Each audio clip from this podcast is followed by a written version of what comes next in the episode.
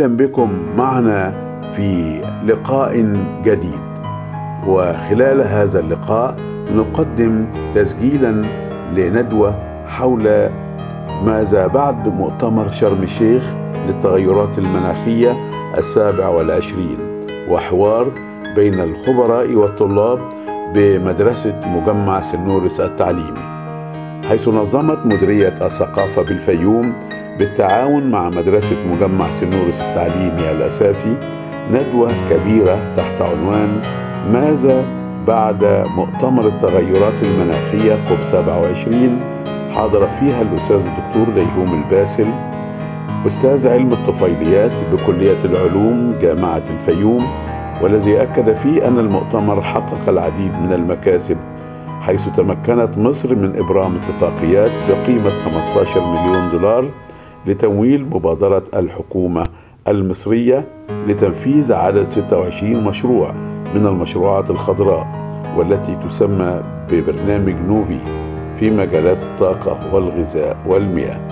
والعديد من التصريحات بعد كوب 27 مع الدكتور ديهوم الباسل. حضر اللقاء حسين محمود مدير مكتبة الطفل والشباب بسنورس والأستاذ عبد الحميد مجدي مدير المجمع التعليمي وعدد من السادة أعضاء هيئة التدريس والطلاب والطالبات بالمدرسة. إلى حضراتكم وقائع المؤتمر. بسم الله الرحمن الرحيم.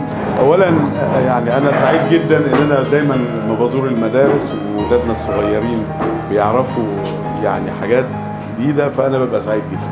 يعني أنا كمان أكثر سعادة ان أستاذي الأستاذ الدكتور ديهوم الباسل أستاذ علم الطفيليات بكلية العلوم جامعة الفيوم وأحد الأعلام البارزة في في العلوم وله جوائز عالمية في النشر.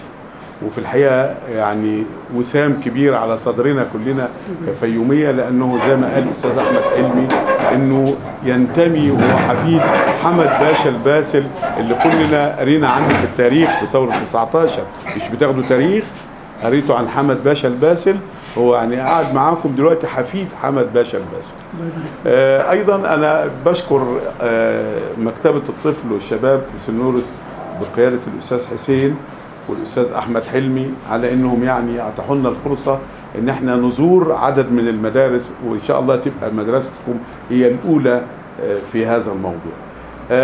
أشكر السيد مدير المدرسة شكر جزيل وأشكركم جميعا. إحنا المفروض النهارده أنا أجي أتكلم عن الإعلام بس في الحقيقة يعني أنا مش هتكلم كتير لأن أنا ما ينفعش أنا صغير في العلم قدام قامة كبيرة موجودة ضيفنا يعني. فأنا يعني كلكم باسمكم كلكم برحب بالأستاذ الدكتور ديهوم وأرجو أن تستمتعوا معه الآن في حديثه عن التغيرات المناخية. في الحقيقة إحنا عندنا كان عندنا مؤتمر كبير حضرته 200 دولة 6 اليوم. نوفمبر. نوفمبر من يوم 6 ليوم 18 يعني العالم كله كان موجود في في شرم الشيخ. يعني مصر كانت بتستضيف ومصر كانت في الحقيقة القيمة الكبيرة كمان إن هي كان عندها قمتين. قمة التنوع البيولوجي ودي برضو إحنا وقمة التغيرات المناخية. تعرفين القصة بتاع التغيرات المناخية مش عايز أقولها الدكتور ديهوم هيقول كل حاجة بس هي شوية بلاد متقدمين وشوية بلاد نامية. البلاد النامية دي يعني كلهم النامية والمتقدمة بيلوثوا البيئة. لكن من اللي بيلوث البيئة أكتر هم الناس اللي هم متقدمين ومتحضرين الدول الكبيرة. وهم نصيبهم من نسب التلوث مرتفعة. إحنا في مصر يا دوبك بنلوث البيئة بمعدل 6 من 10% من الإجمالي اللي مو... حاجة بسيطة قوي. لكن إحنا هنا البلاد النامية بتتضرر أكتر أكتر بالملوثات دي اللي هي عملية الاحترار اللي هو زيادة درجات الحرارة أكتر من الدول المتقدمة. هم بينتجوا ويطلعوا عوادم وإحنا بنشربها هنا في الدول النامية وبنضر الأرض بتاعتنا بتبوظ المناخ بيتغير كل حاجة بدأت تتغير من خلال السنوات اللي فاتت. دي خلاصة الموضوع. فالناس كانوا بيجتمعوا إنه الدول النامية بتنادي بتقول يا دول كبيرة ادونا حقوقنا. يعني يبقى في عدالة مناخية. العدالة المناخية إن أنا أنا ما بطلعش عوادم إلا حاجات بسيطة. يبقى أنتوا عليكم بستقبل العوادم بتاعتكم. عليكم إن أنتوا تتحركوا وتدفعوا فلوس عشان تعالجوا لي المخاطر اللي هي موجودة في بتحصل عندي في الدول النامية. طبعا مزيد من بقى الكلام عن COP 27 وشرم الشيخ واتفاقيه والمؤتمر المناخ مع الأستاذ الدكتور ديهوم الباسل شكرا لكم.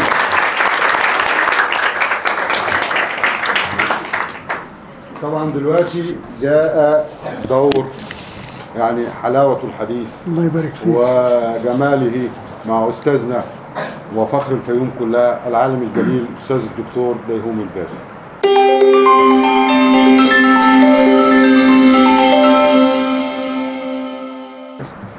أهلا بكم طبعا بشكر إدارة المدرسة وبشكر كل القائمين على الندوة وبشكر المنصة الكريمة يعني شكر جزيل يعني على وأنا أحسن حاجة عندي إن أنا أقابل الايه الصغيرين. أنا بدرس في الجامعة وكلهم كبار. فأنا زهقت من الكبار. الصغيرين دلوقتي إيه الوجوه البسمة دي المتفتحة دي أحسن من أي أي أي مجال تاني. والحقيقة يعني ال- ال- التدريس للصغيرين المفروض إن هو أكبر بكتير من التدريس للكبار. بس ليه؟ لأن القيم ال- الأساسية بتغرس في السن ده. يعني القيم الأساسية. يعني مثلا دلوقتي العالم كله بيتفوق علينا في إيه؟ في العمل الجماعي. إحنا ما عندناش عمل جماعي للأسف الشديد. المجموعات البحثية هي اللي بتسود العالم دلوقتي. ليه؟ لأنه كل واحد بي- بيفتح معلوماته على التاني عاملين مجموعة. إحنا هنا في مصر ما عندناش حكاية العمل. اللي يقول لك أنا خايف على أبحاثي واللي يقول لك أنا خايف على حد ياخد مني معلومة واللي يقول لك أنا خايف حد يشكك في كلامي. فتبص تلاقي الناس إيه؟ مش ب مش ب م- مش منفتح على بعضيها لكن الجانب الوجداني الحقيقة وحتى في الكورة برضو إحنا ما فشلنا فيها ليه؟ لأن ما عندناش برضو حكاية الايه؟ العمل الجماعي الموفق يعني. فالمناخ ده يعني إيه مناخ؟ كلمة مناخ يعني إيه؟ عايز حد منكم يقول لي تصوره عن المناخ. إيه المناخ يعني؟ يعني إيه كلمة مناخ؟ بقى حالة الطقس في فترة طويلة حالة الطقس حال دي حالة من ضمن الحالات. المناخ هو هو الحاجة الوحيدة اللي بتجمعنا وبتحيط بينا. يعني في مناخ اجتماعي، في مناخ علمي، في مناخ ثقافي، في من... المناخ ده حكاية اللي هو الحيز اللي إحنا عايشين فيه كلنا وأي تأثير بيحصل عليه بيأثر علينا كلنا. الكرة الأرضية دي متصلة ببعضيها هواء واحد بحرها واحد أنهارها يعني كلها فاتحة على بعضيها فأي حد يلوثها بتبان في التاني في حاجة اسمها التوازن البيئي. إذا اختل التوازن البيئي ده تحصل مشاكل. يعني اختلال التوازن البيئي. يعني يأثر حاجة تأثر على حاجة. فمن ضمن ال- الحاجات اللي هي ناقشوها واللي اللي فرضت نفسها الاحتباس الحراري. كل الدول المتقدمة بتعمل مصانع وإنتاج عربيات وإنتاج آه، آه، مركبات وإنتاج حاجات وإنتاج عدد وحاجات. فكل ده بيطلع دخان. ثاني أكسيد الكربون ثاني أكسيد الكبريت ثالث أكسيد الكبريت. كل الغازات دي بتطلع فوق في الحيز الهواء وبتقعد محبوسة في الحيز. إحنا عارفين إن الأرض إيه؟ لها غلاف جوي والغلاف الجوي ده مقفول فبيزدحم الطيارات العربيات كل ده بيطلع وكل ده بيتجمع. لدرجة إنه زاد عن الحد فبدأت تظهر بقى آثار له بدأت تظهر آثار له في الأمراض. وبدأت تظهر له حاجات بدأ يبقى يحصل حريق الغابات. حريق الغابات ده ما كناش نسمع عنه زمان. يعني من 20 سنة ما كانش فيه حاجة اسمها حريق الغابات. الغابات دي مليانة حيوانات برية. فيها حاجات فيها حيوانات ما بتعيش على معانا في ال- في الحيز بتاعنا بتعيش لوحدها في الغابات دي. كل الحيوانات دي لما قامت الحرائق دي هربت وجت. الحيوانات دي مليانة أمراض. الأمراض بتاعتها أمراض مشتركة مع الإنسان. زي الخفاش كده. الخفاش اللي جاب لنا كورونا ده. يعني هو الخفاش أصلا عائل لكورونا يعني هو الكورونا موجودة في الخفاش من مئات السنين. لكن الخفاش إيه اللي جابه لنا هنا؟ التغيرات المناخيه نقلت لنا الخفاش أصبح الخفافيش وبعض الحيوانات البرية الأخرى هاجرت موطنها الأصلي وجات لأماكن تمطن الإنسان أو توطن الإنسان وقعدت معاه بدأت تنقل له أمراض. بدأ يبقى في حاجة اسمها الأمراض المشتركة اللي هي بين الإنسان والحيوان. بدأت تنقل لنا الأمراض وبدأنا نتأثر والمثال الواضح كورونا.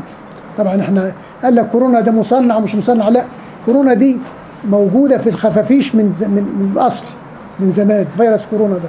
بس بي بس نقله للإنسان يعني صعب شوية. ده نتيجة إيه؟ نتيجة تكون ثاني أكسيد الكب... حمض الكبريتيك المخفف اللي هو بيحرق قمم النباتات وبيأثر على الإنتاج الزراعي. بدأت تبقى فيه في في الجو ده سموم دايبة في المية. بتنزل تنزل مع الندى أو مع المطر تنزل لل- للبحيرات تلوث البحيرات. بدأت النباتات نفسها تشرب أو تاخد غذائها من مية ملوثة بالغازات ال- ال- الجوية دي. فبدأ يحصل إيه؟ تخزن الحاجات الحيوانات تاكل الحاجات دي وبدأ الإنسان ياكل من الحيوانات دي وبدأ يتأثر. بدأت الايه يحصل تأثير على جسم الإنسان من تناول الايه النباتات المسممة دي. فبدأ عملوا مؤتمر الأول خالص في باريس لما حصل أو- أول مؤتمر للمناخ كان في باريس 19 وكان إيه وكان كان كانت اسمحوا لي أقرأ الحتة دي عشان بس إيه 2019 يقول لك في ضوء التقارير العلمية تم اعتماد اتفاقية باريس لتعزيز العمل العالمي للتصدي لتغير المناخ بموجب اتفاقية الأمم المتحدة. في الإطارية بشأن تغير المناخ ودخلت الاتفاقية حيز التنفيذ في نوفمبر 2016. أول مؤتمر أو ثاني مؤتمر كان له توصيات والناس التزمت بيه كان في باريس. المؤتمر الثاني بقى جاء عليه إيه؟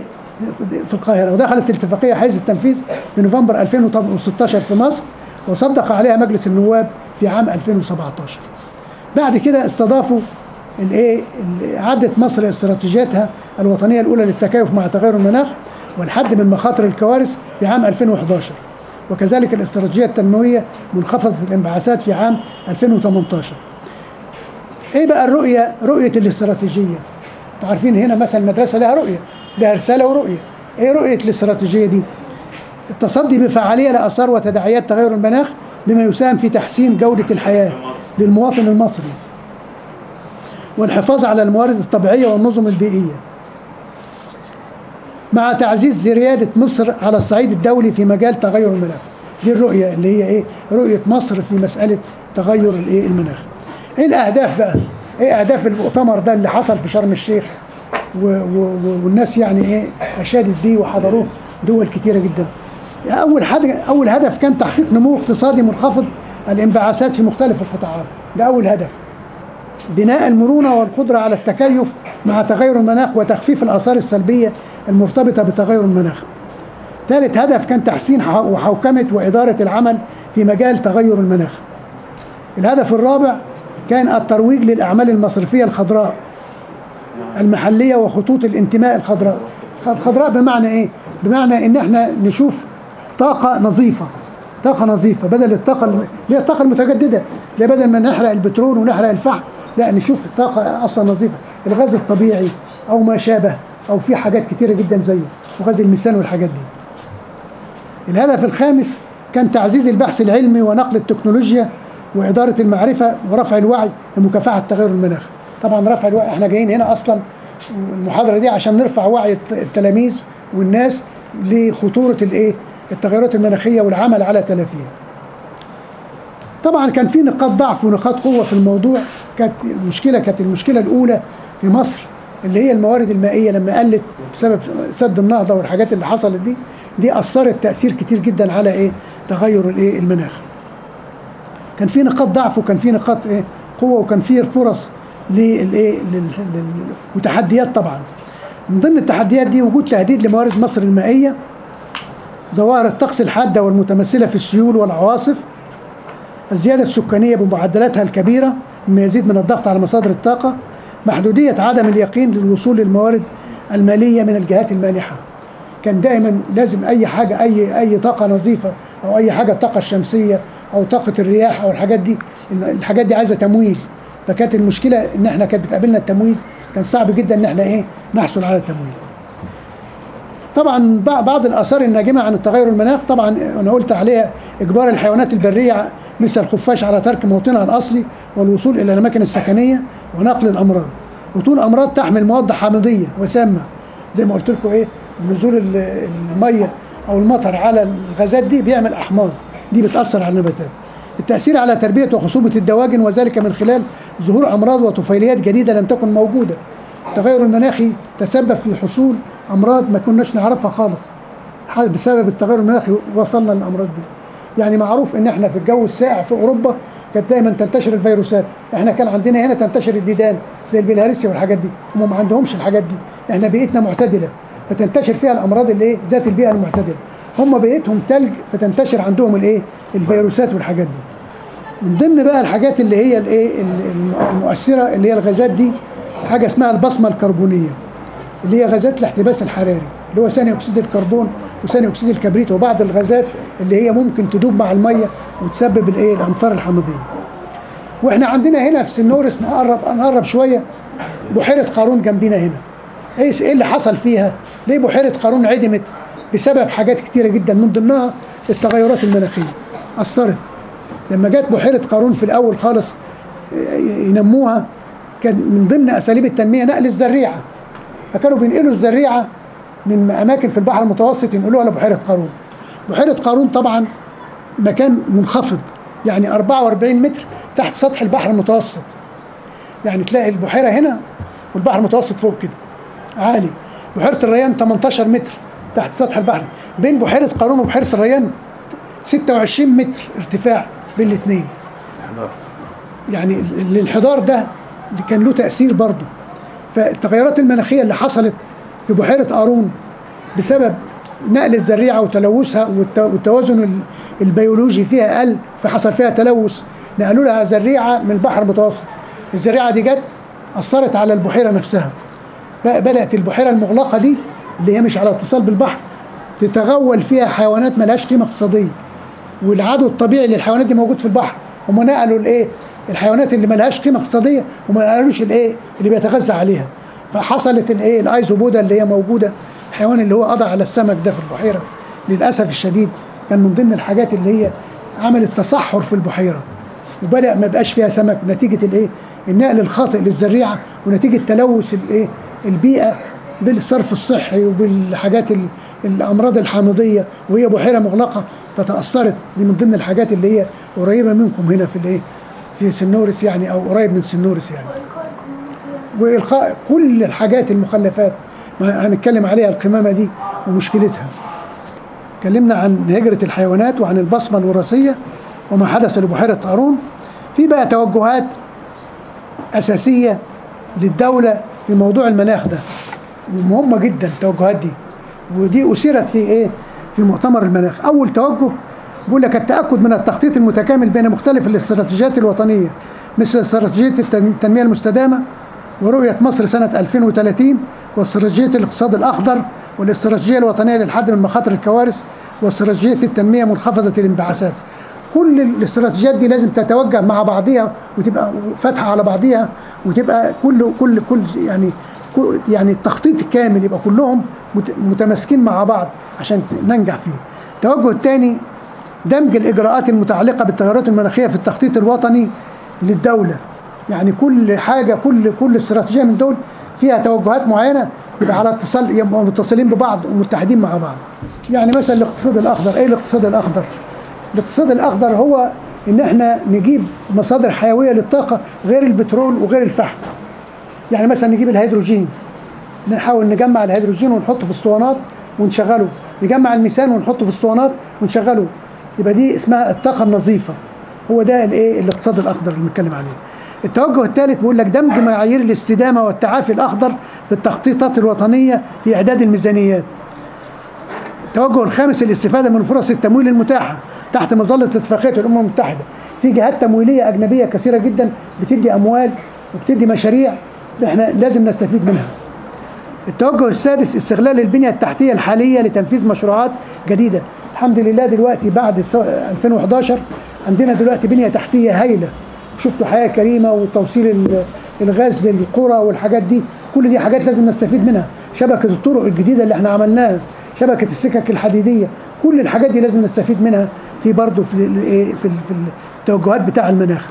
التوجه السابع تعزيز تنافسية السوق والتنوع الاقتصادي وخلق فرص عمل خضراء اللي هي إيه الحاجات اللي هي الطاقة الشمسية وطاقة الرياح والحاجات دي. كل ده بيخلق فرص عمل ما كانتش موجودة.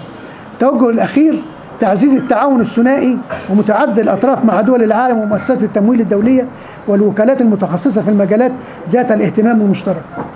لازم يحصل connection بيننا وبين الايه الدول الأجنبية والجهات المانحة عشان نقدر ناخد منهم أموال نقدر نصرفها على الطاقة الشمس الطاقة الشمسية وطاقة ال- الهيدروجين وطاقة الرياح والحاجات دي. إيه بقى التوجهات المفصلة بقى؟ اللي هي بقى كل و... كل توجه من التوجهات العامة دي في توجه. يعني مثلا إعداد تدوير المخلفات النباتية والحيوانية مثل مخلفات الأسماك وقش الأرز وغيرها في صناعة كراسي النوادي والخشب الحبيبي. يعني مثلا بدل ما نخلي مصدرنا الوحيد للخشب هو الأشجار الأشجار دي مهمة جدا لازم نحتفظ بيها عشان تجيب لنا إيه؟ تاخد ثاني أكسيد الكربون وتطلع الأكسجين في عملية البناء الضوئي اللي إحنا عارفينها. لا إحنا نجيب بقى نعمل إيه؟ من مخلفات قش الرز والحاجات دي نعمل خشب حبيبي. شفتوا حد فيكم راح النوادي نوادي قارون والمحافظة الكراسي اللي بتقعدوا عليها دي من مخلفات. النباتية زي قش الرز والحاجات دي بدأوا يخلطوا عليها مواد بلاستيكية ويعملوا منها إيه؟ كراسي. ممكن بالجريد وممكن بالكراسي الايه خلطوا عليها بلاستيك ويطحنوها مع بعض ويعملوا منها الكراسي اللي بتشوفوها دي. دي أول حاجة. إنتاج عيش الغراب من المخلفات الحيوانية وكذلك إنتاج الحرير من دوت القز. ممكن أي حد في بيته يعمل دوت القز دي يجيب لها ورق التوت ويغذيها عليه ويطلع الحرير. دي مشروع موجود. المخلفات الحيوانية نطلع منها عيش الغراب. ده فطر اسمه عيش الغراب. بنغذيه على سبلة الخيل أو سبلة الحيوانات. بيطلع عيش الغراب. بيبقى فيه عيش الغراب ده وجبة كويسة جدا عاملة زي الكلاوي. يعني عيش الغراب ده فطر. حد بين- كان بينمو. عارفين السبلة يا أولاد؟ حد كان المشروم؟ ما هو العيش هو الغراب. المشروب هو عيش الغراب. هو المشروم ده. يعني مثلا تربية الأسماك ثم إعادة استخدام المياه في الزراعة بدل التسميد الكيماوي. في مشاريع دلوقتي بيقول لك نربي السمك الأول في المية وبعد كده السمك هيسمد المية بعدين ناخد المية بعد كده نزرعها بها الزرع. بدل ما نحط كيماوي ويوريا والحاجات دي لا ناخد المية اللي هي اللي هي خلي اللي هي طالعة من السمك دي وإيه تبقى متسمدة جاهزة نروي بها الإيه الأرض الزراعية أو الأرض اللي إحنا عايزين إيه نرويها.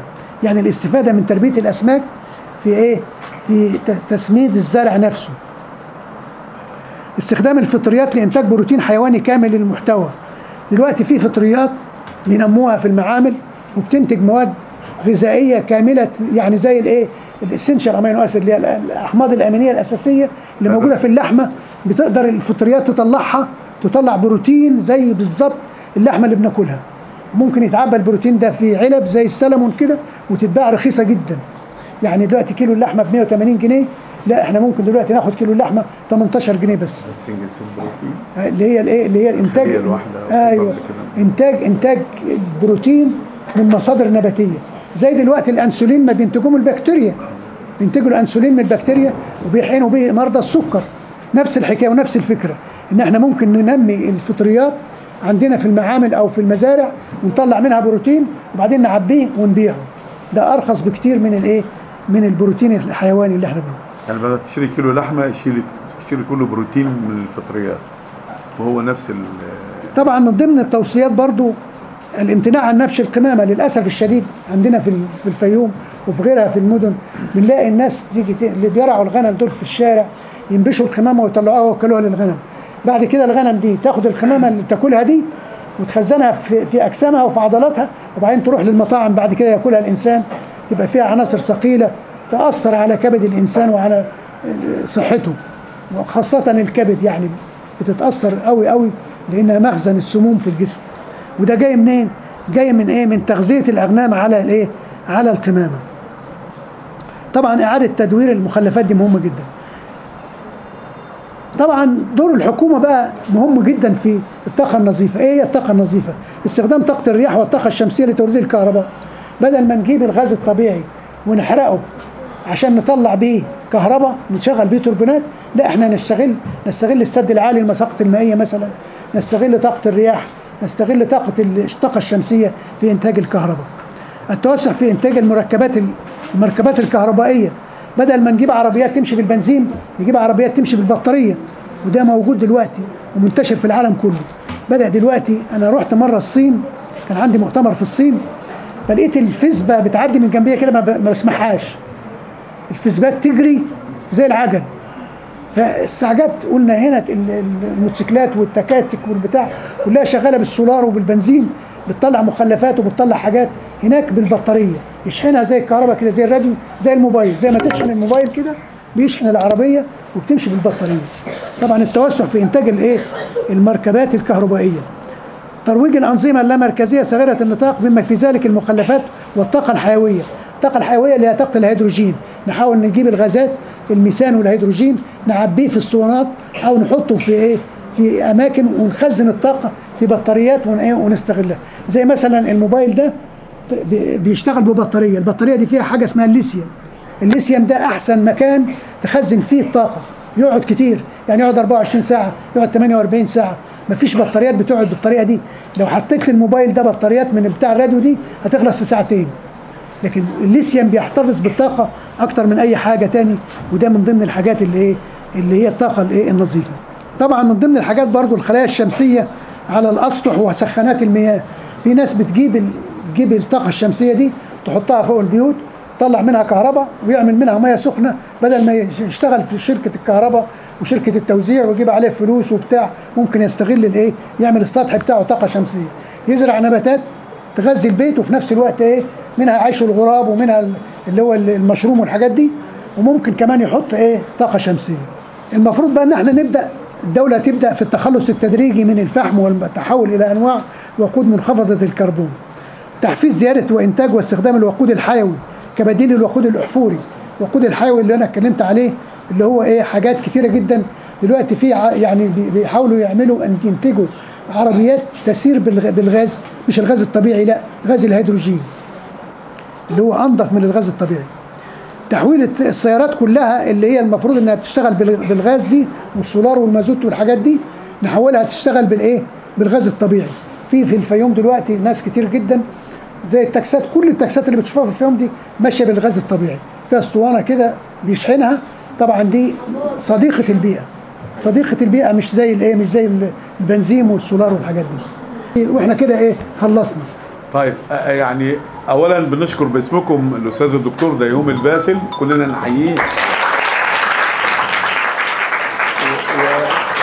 لو حد هناخد اثنين ثلاثة يسألوا. أسئلة. بقى. أسئلة. بقى. اللي عنده سؤال يرفعه. ترفع إيدك سؤال؟ طب إيه هي الطاقة النظيفة؟ طيب. إيه الطاقة النظيفة؟ قول يا سيدي طاقة غير ملوثة برافو عليك. أمثلة زي إيه مثلا؟ الطاقة الشمسية وطاقة الرياح.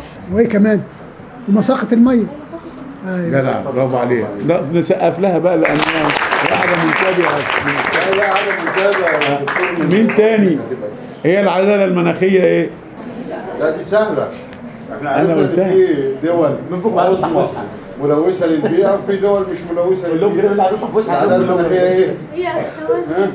أيوه. التوازن إن الناس الكبار يعرفوا إن هم اللي ملوثين البيئة ويدفعوا آه، تعويضات. يعني تعويضات للناس اللي بي اللي بيتأثر عليهم العملية عملية التلوث دي في تغيير المناخ طيب. اختيار مدينة الفيوم الجديدة كان اختيار صح ولا غلط؟ مدينة الفيوم الجديدة. أيوه برافو عليك. آه فعلا فعلا. مكانها للأسف الشديد برضه مكان منخفض؟ مكان سيوط. أحسن مكان أحسن مكان؟ أحسن أحسن مكان اخترته مصر وزارة التخطيط عملت فيه مدينة.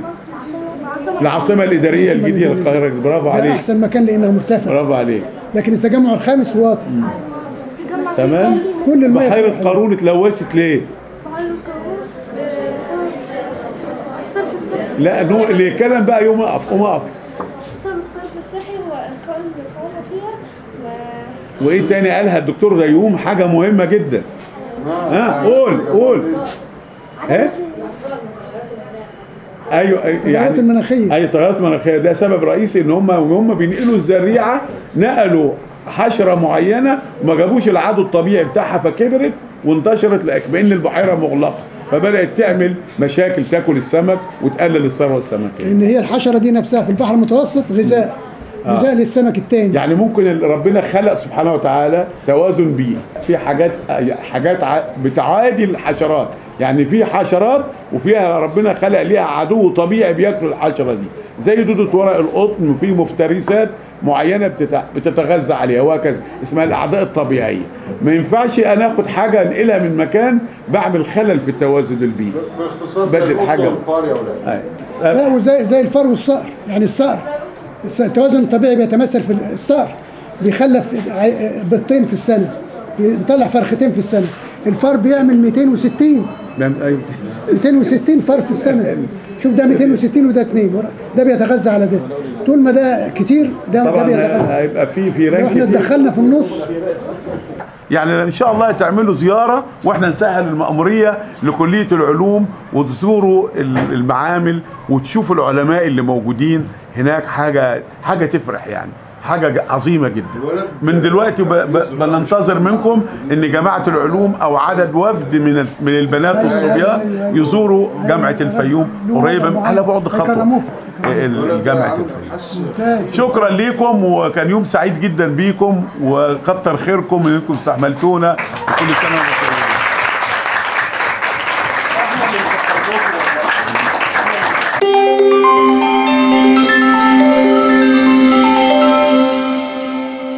شكرا لكم. قدمنا لكم لقاء اليوم من مدرسة مجمع سنورس التعليمي بمحافظة الفيوم. من إعداد وتقديم دكتور هادي حسان.